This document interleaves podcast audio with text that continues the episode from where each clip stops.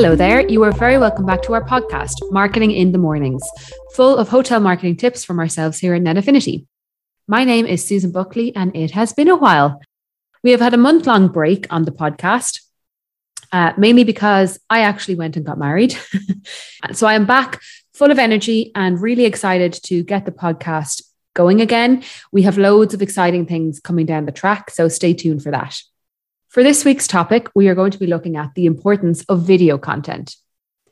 So, video marketing means using videos for promoting and telling people about your product or service.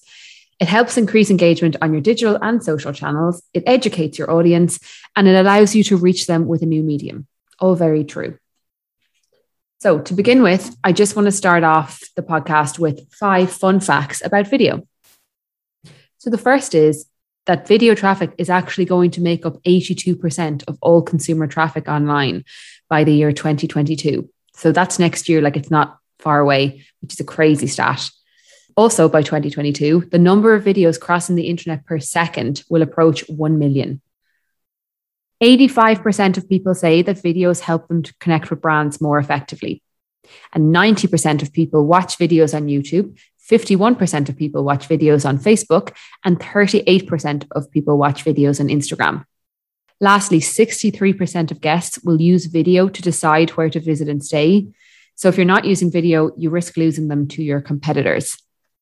So those stats are huge. Judging by our research and what we can see, video is only going to get bigger. Arguably, video is going to become the biggest source of uh, content. So, if you're not using video already, it's absolutely the time to start thinking about, you know, getting a videographer in and getting some video content that you can use online. Some tips for that when it when it comes to creating video content. So, the first is capture and captivate. So, if you are getting a videographer in, or if you already do have some uh, video content, uh, you know, for your hotel, it's important to try and engage your viewer in the first few seconds. If something doesn't capture interest immediately, the automatic response is to skip to the next available video. Here at Net we generally recommend using bumper ads as they tend to drive the most engagement. Um, so that's a six second video in itself.